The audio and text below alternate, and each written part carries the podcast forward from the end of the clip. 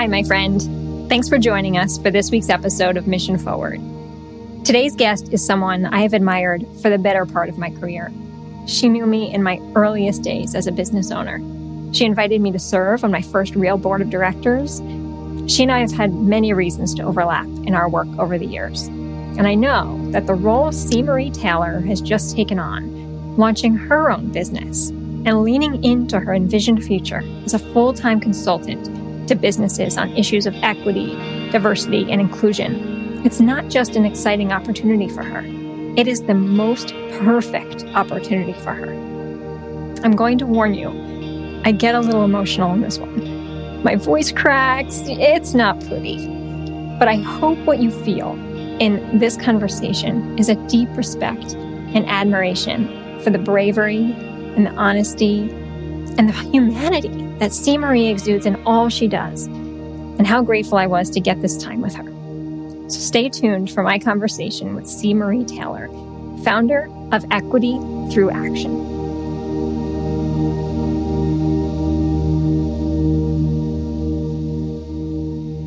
C. Marie Taylor, I am so glad to have some time with you today to talk about your exciting and much needed new venture, Equity Through Action.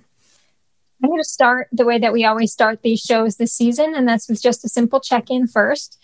So, where do we find you today? And what's one thing in your view that makes you happy? Um, you can find me in Silver Spring, Maryland, in my newly built office that I love. Um, and one thing that makes me super happy today is the sun is shining and I had an amazing spin class. So I had the opportunity to have some time to myself before working all day um, and to just be, uh, have a few minutes of gratitude. That sounds like a great start to your day. And thank you for making this part of it. I, I feel grateful for, for you and your time today many of our listeners are going to know your name and know you as the most recently as the executive director of Leadership Montgomery. For those who don't know you, I will share that you recently left that role to start your own consulting practice, and that's uh, Equity Through Action. And I'd love you to tell us a little bit about that. But I was reading an article not too long ago in Bethesda Magazine that was about you and your shift. And I've also heard you talk about this shift as what your entire career has been leading up to. And so I'd love you to tell us a little more about this new business and what inspired you to make this awesome leap. Thank you. So, what inspired me to uh, make this giant leap in the middle of a pandemic? A mm-hmm. couple of different things. Um, so, I've spent the last 25 years trying to get people to see um, me and Black women in a different light, right? And so that one of the big things, my aha moment when I first started in the professional world. Like, they're not valuing my voice. Why is that?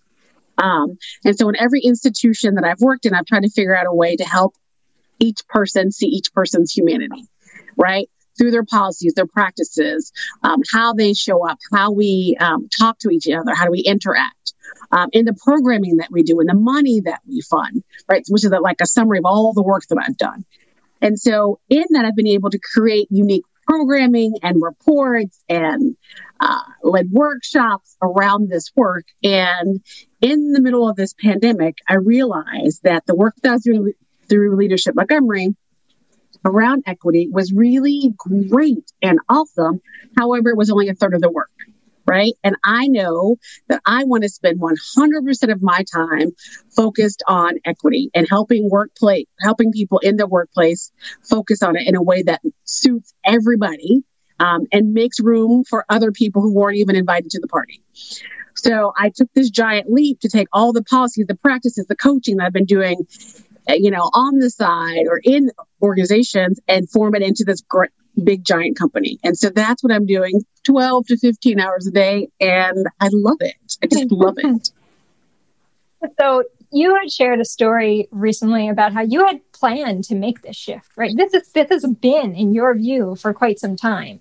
You didn't think you would make it for a few more years. So why did you feel like you couldn't you couldn't spend another day waiting? You had to make this, as you said, in the middle of a pandemic. Right. So you're right. Uh, I had plans to do this probably in 2023, 25, um, because I love the work I was doing in Leadership Montgomery. the thing that really struck a chord for me over last summer was how the world was literally on fire, um, figuratively and literally. And I was like, what is my role in this? And what should I be doing? Um, in terms of my work hours. And that is what it hit me. You know, I have these gifts and opportunities to work with individuals and companies through coaching, through education, through trainings, through workshops. Um, and how do I take the energy I have and spend it with more companies, right? And so I was like, I just have to do it now. I gotta, wherever people are interested in working with me, I need to be there in that space. And so I literally just took this leap of faith um, to do the work that I've been, I think, destined to do for the last 30 years, right? To put it into full time practice.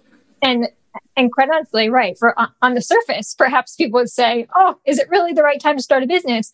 On the other side, how could it not be the right time to start this business, right? In terms of the work you are doing and have been doing, and um, something that you've shared before and have said a lot in your work, and that we I think we'll get to in a little while is the importance right now of organizations who are committed to equity but aren't necessarily acting on and fully through equity yet.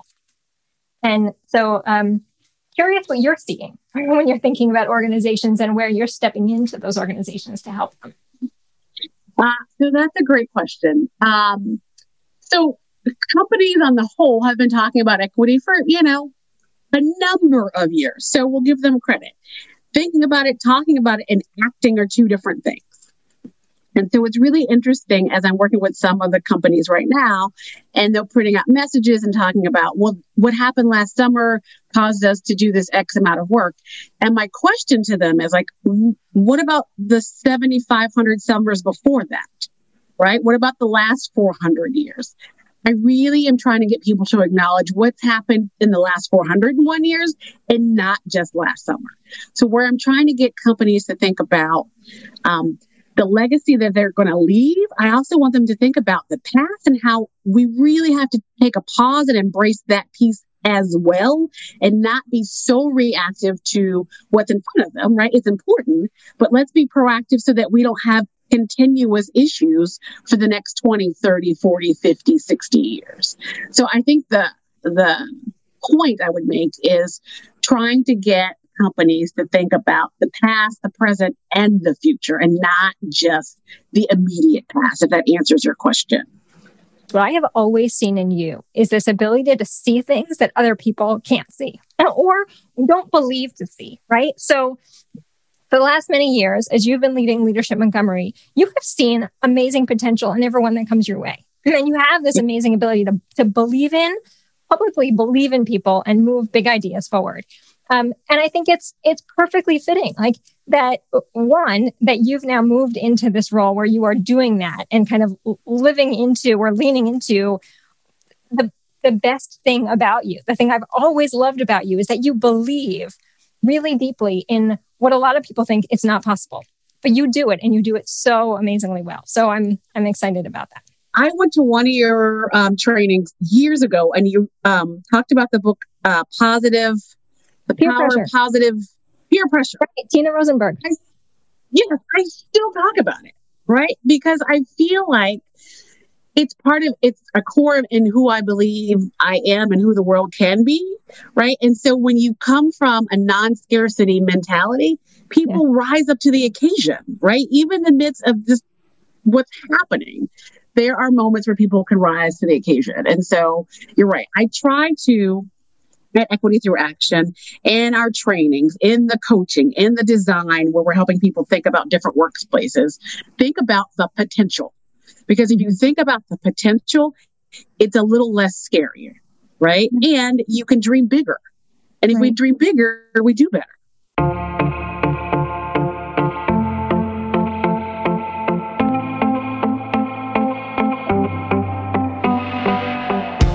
Today's episode is brought to you by Audible. Get a free audiobook download and 30-day free trial at audibletrial.com forward slash mission forward. There's over 180,000 titles for you to choose from, including some of my favorites, like Scaling Up Excellence, Getting to More Without Settling for Less. It's one of my favorite business books. Visit audibletrial.com forward slash mission forward and get your free audiobook today.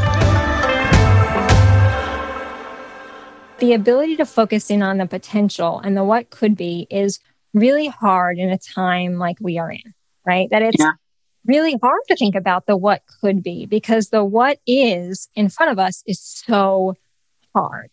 Um, and, singularly, right? It's it's affected everyone differently.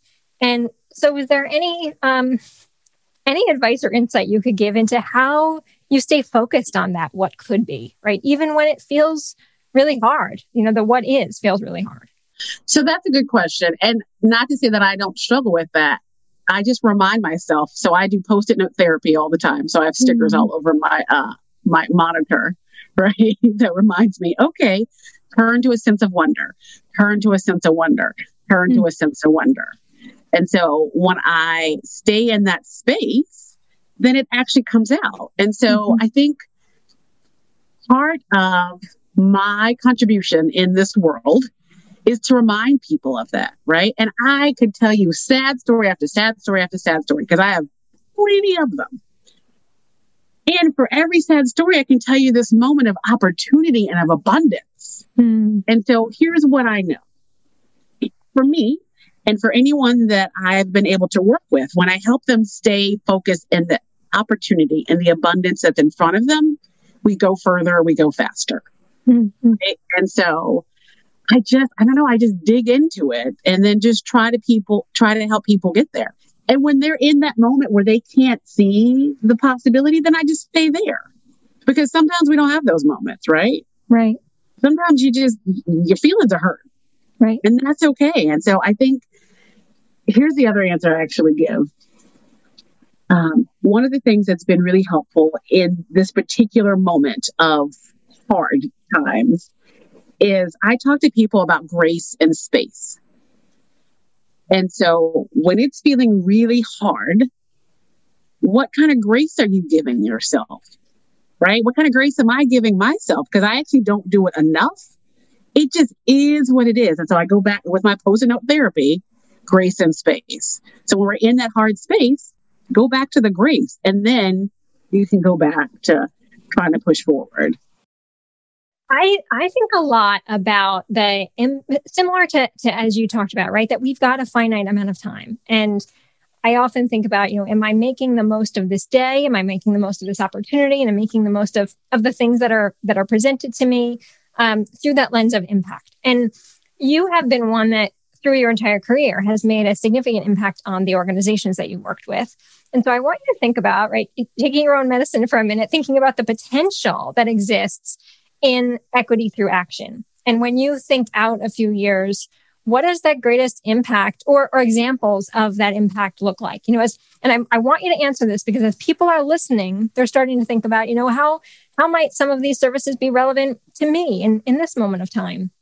So what are some of those examples of impact that equity through action is already helping to make and is thinking about, you know, that you are wanting to make in the years ahead?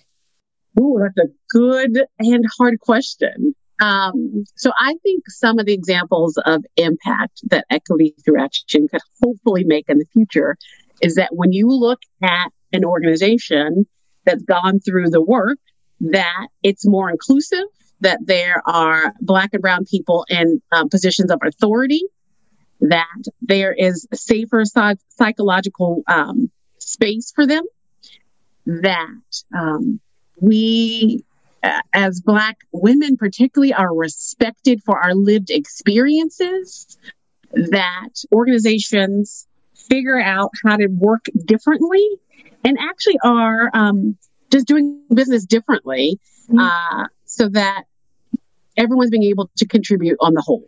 There's so much that we know, right, about business that doesn't work. so, yeah. Um, yeah, if we think about all of the pieces that could be um, in some cases perhaps broken down, in other cases fully disrupted, in other cases, you know, built built again, built better.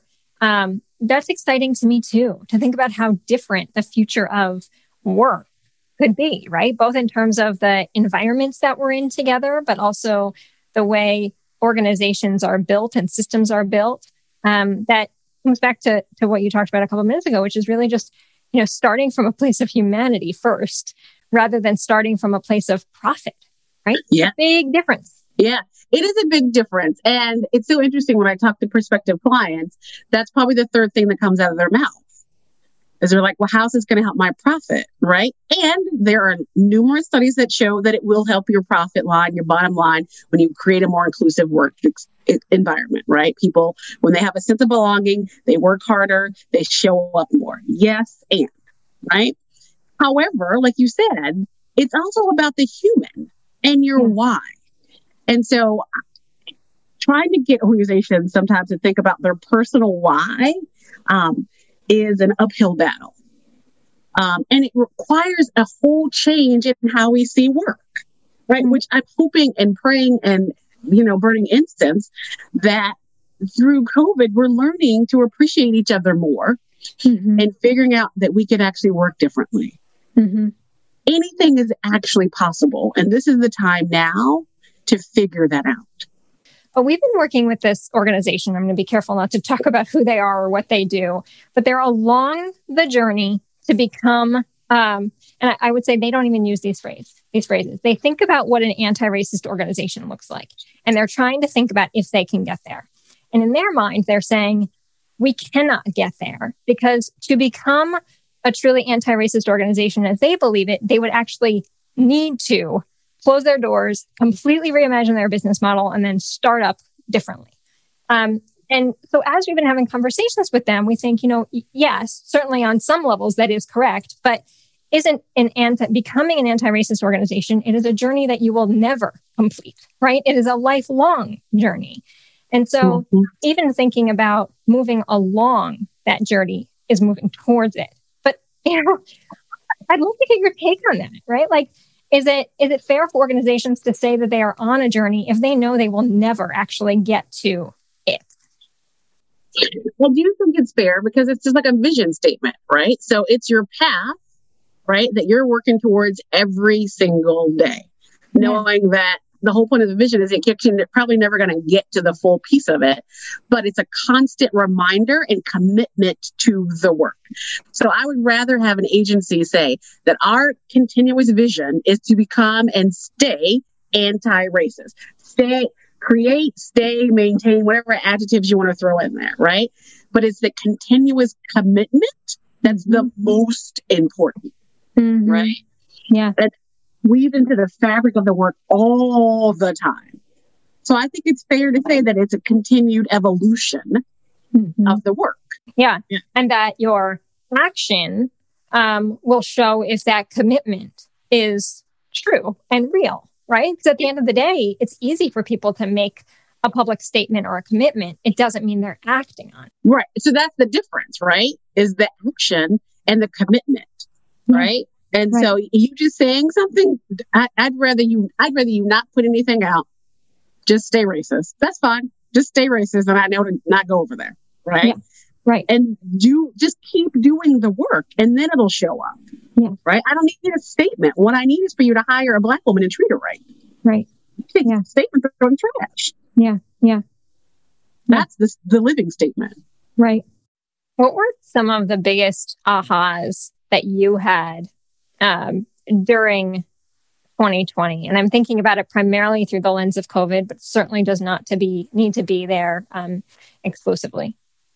Some of my biggest ahas is that I need to say no more. Uh, I say yes entirely too much into my own personal deficit. Um, some of my biggest ahas is that I can do anything I want to do anything, right? I can start a business in the middle of a pandemic and I can make it successful and I can make it how I want it to be. And for me to uh, think that, believe it, and do it is pretty amazing. Mm. Um, the other biggest aha I had, which I think I knew, but it's really coming through in this work, is that people are hurt and they're still showing up for work right? Particularly and specifically Black, Latina, Indigenous people. They're hurt and they're still showing up for work. And we're not taking time to acknowledge it.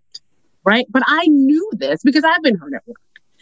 However, as I'm doing these workshops and trainings, I see it, right? And then it's my job as an outside person to help the leadership see it, right? So I have to meet them, help them to understand it's about the behavior to take it away from themselves, because that's the biggest, scariest piece for them. Is they think I'm just going to be like, Bob, you're racist. That's not my job. My job is to help Bob see different opportunities for different behavior, mm-hmm. right? And to help, to help Bob understand racism was here before he got here. It'll probably be here afterwards. What you have an opportunity to do, though, is acknowledge it, remodel, and reframe your thinking. Mm-hmm. That's your opportunity, right? And so I'm going to cash my check and give you that opportunity. Mm-hmm. Mm-hmm. So that's the, I think that those are part of my biggest ahas is to figure out the space and the lane to help us as individuals figure that out. Yeah. That is a heavy aha. And I think it's it's so heavy because it's so true, right? Mm-hmm. That that um, I'm just going to repeat it because I there's no way I'm going to try to say it any any better than you just said it, which is so perfectly straight and honest, which is people are showing for up for work hurt. And as we think about the culture of work um, and how businesses and organizations and institutions of all kinds are starting in many of them far too late, some of them not yet even ready to start in, right? On how much the culture of work has to change. Is it just in, is it in culture, right? Is, is that where it lies? Um, right? Because we think about culture, we think about behavior change, we think about obviously all of the systems and policies that are in place. But if we were to break it down to say a future of work that looks different, where does one start? what are the what are the levers that they have to dig in first to make sure that those who are showing up hurt to work are heard and listened to and centered in a way that they have not been. Oh, so i still say it starts with culture. It starts with the basic level of humanity and the disregard that we have for people's humanity and it's not until you decide to have a new regard for my humanity as a Black woman in this country is anything going to change. Because you could change your policies. You could hire 12 Black women. You could get new vendors. You could put some brown people in your on your website. But if you still have a basic disregard for who I am, my lived experience, and my value, it's for naught. Mm-hmm right? And so until you can wrestle with that, sit with it, learn it, appreciate it, tackle with it every single day, figure it all out, right? And I can't make you do that. It's not everything else is moot, mm-hmm. right? So you you have to start there, and then all the other things change because once you understand and appreciate me for who I am, then everything else falls into line, mm-hmm. right? And you're not afraid of me or yourself, right? And you confront that fear that you have, nothing's going to change. You've been at Equity Through Action, uh, so a little less than a year, right? So yeah. as we're as we've come into this, this was truly born out of this this crisis that we were in. Um, as you are starting to reflect on the projects you want to work on and choose not to work on, I would love to hear, you know, what are the what are the pieces when you hear something and you think I'm going to I'm going to go in the other direction on this one. And let me give you an example first to, to ground you in this question, because we will often have people reach out to us to say, um, we're working through um, some of our language related to our commitment to race equity and kind of hoping that you all can work on that and then come back to us with something to, re- to reflect on and to, to review. And that is not the way that we work, nor is it the way that this work works, right? You can't just send a consultant off to figure it out for you. Um, and I'm curious if you're seeing any instances of that or other instances where you think this organization isn't ready yet for this kind of work. Uh, yes, I call it solution based privilege, where the client comes in and does exactly that. And they're like, well, can you give me some brown people? Can you, like, can you solve this for me so I can keep pushing? No, I cannot. Here's some other resources that maybe you want to look out, look for. Um, so it happens all the time. And I get it because it's hard work. Um, you can't see numbers immediately. Uh, you have to do self reflection. Uh, there isn't a chart or a pie that necessarily corresponds with the work, right? And so it's nebulous, and people are just, again, I keep using the word fear. They're fearful of what's going to happen. So I understand all that. And so, in terms of a solution or things that come up for them, um, I try to meet them where they are and talk to them about this is long work, right? And try to reflect upon, reflect to them how did you build your business? What were the steps involved? What was your why? How did you do this? What were the failures you made? It's the same thing in an equity journey. What is your why? You're going to do some failures. You're going to have to rinse and repeat. It's a steady progress. You're going to have to continue to learn. It's no different. Mm. Right. And so if they can see that and their heads nodding and they're like, oh, okay, then that's the client for me. And if they're interested in a longer term project where they really want to look at the work, right? So I'm I'm mm-hmm. trying, and I've been working really hard to say no to these. Like, can I come in and can you come in and do one bias workshop? Mm-hmm. And then you're just going to get frustrated because you ha- now you just know that you are steeped in bias. Okay, you have to do some of the things around it. Um, so trying to find the clients who are interested in actual a longer term commitment and change and addressing the unknown yeah. is the way I'm trying to work this company.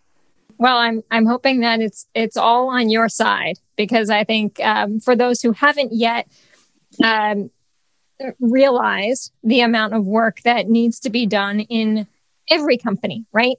every organization has a level of work to be done, and I can't recommend you more highly for um, your ability to come in and help organizations. Again, it comes back to where we started, right? See the potential of what exists in their future versus where they are present day we are at the end already. This came really fast. I appreciate you letting me throw some big questions at you, but I want to end actually where we started, which is um, we checked in at the beginning. You told us where where um, you were and what made you happy. And so, as we check out, I would love to hear if there's an idea, if there's something giving you inspiration presently, if there's a book that you're reading and loving um, that you would want to share. Yes. Okay. So, what gives me inspirations? Conversations like this right? Where I get to, where you ask me hard questions, so I can think and see if I'm on track that I'm supposed to be on. So I appreciate you and the questions. Um, I read an amazing book called Thick and Other Essays. It is a brilliant piece of literature. I need to read it like six more times. Oh, life changing. Um, so that is bringing me joy and a sense of wonder. Um, and then, I mean, I said at the beginning, I'm all about the spin. So Tunde is my like personal spin therapist. Um, uh, yeah, yeah. Just finding, I guess the answer actually would be for individuals is what's the one thing that you can do for yourself by yourself that brings you the most joy. And mm-hmm. even if it's like looking at Baby Yoda, then do that. Mm. Right?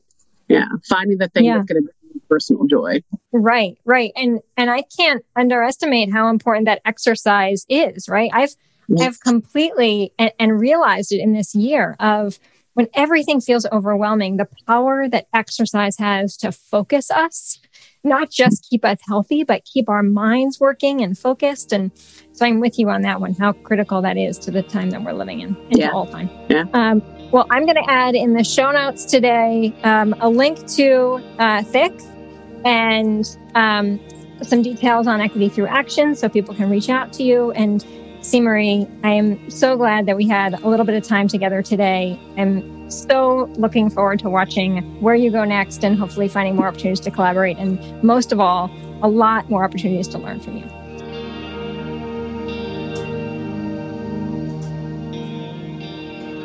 Thanks for taking in this episode of Mission Forward.